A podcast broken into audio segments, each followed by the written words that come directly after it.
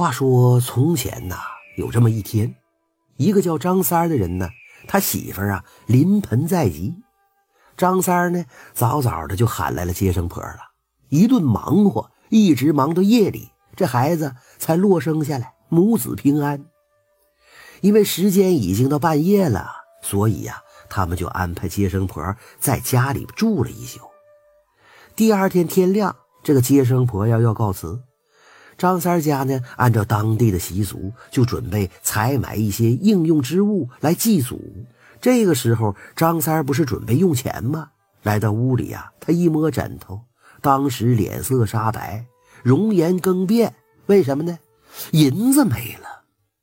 这一问呢，媳妇儿也傻眼了，还问呢：“呃，我都不知道你的钱放在枕头里，这个枕头，呃，昨天接生婆用来着，是不是她给钱拿走了？”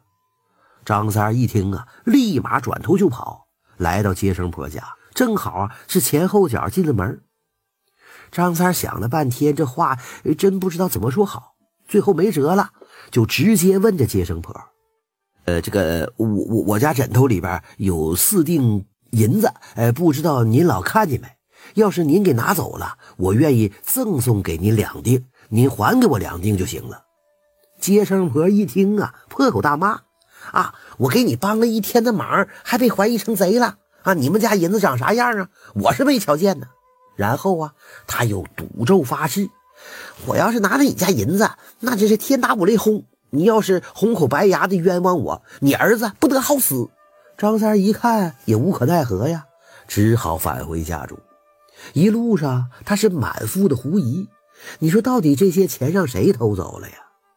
话说呀，过了三天。按照当地的习俗，要请接生婆来给孩子洗三儿啊，就是洗个澡啊。有人就去接了，回来一看，并不是接生婆本人，而是接生婆的女儿。张三心想啊，肯定是那天呢，把接生婆弄得有点不愉快了，人家不愿意再照面了，也没往心里去。等给小孩洗完澡啊，就把接生婆的闺女送回家里了。当天夜里，张三的儿子。可就死了，夫妻两个人是放声大哭啊！你说好不容易得着个儿子，还没了，没办法啊，只能找一个木头盒子，呃，找了一个清静的地方，就把小孩给埋了。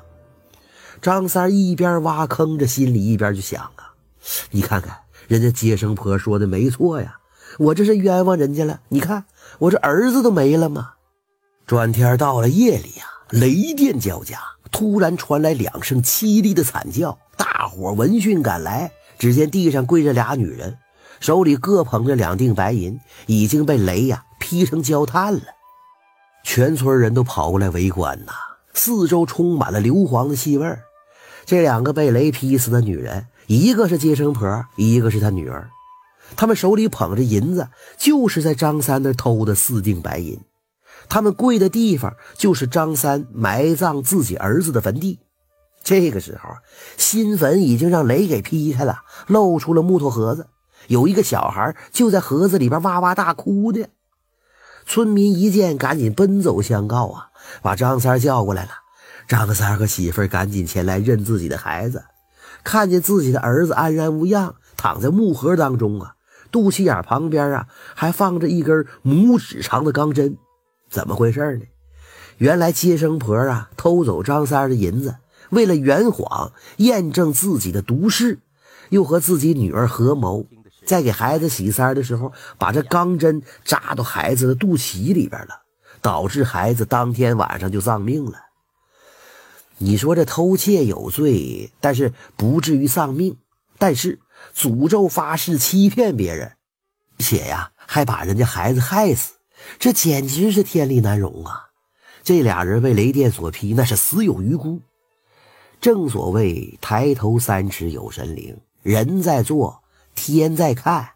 你不要以为看不见的就不存在，那些呀，就在那儿瞅着你呢。听说听完故事，点赞加关注的朋友们，身体会越来越好，财源会越来越广进。家庭会越来越和谐。